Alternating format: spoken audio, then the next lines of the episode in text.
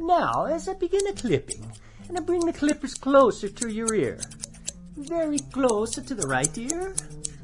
Follow me as I move around the back of the head to the left ear, and up and over the top of the head. Okay. Now, you can get the same effect better with the electric razor. I'll first bring it close to your right ear. Perfect? And around the back.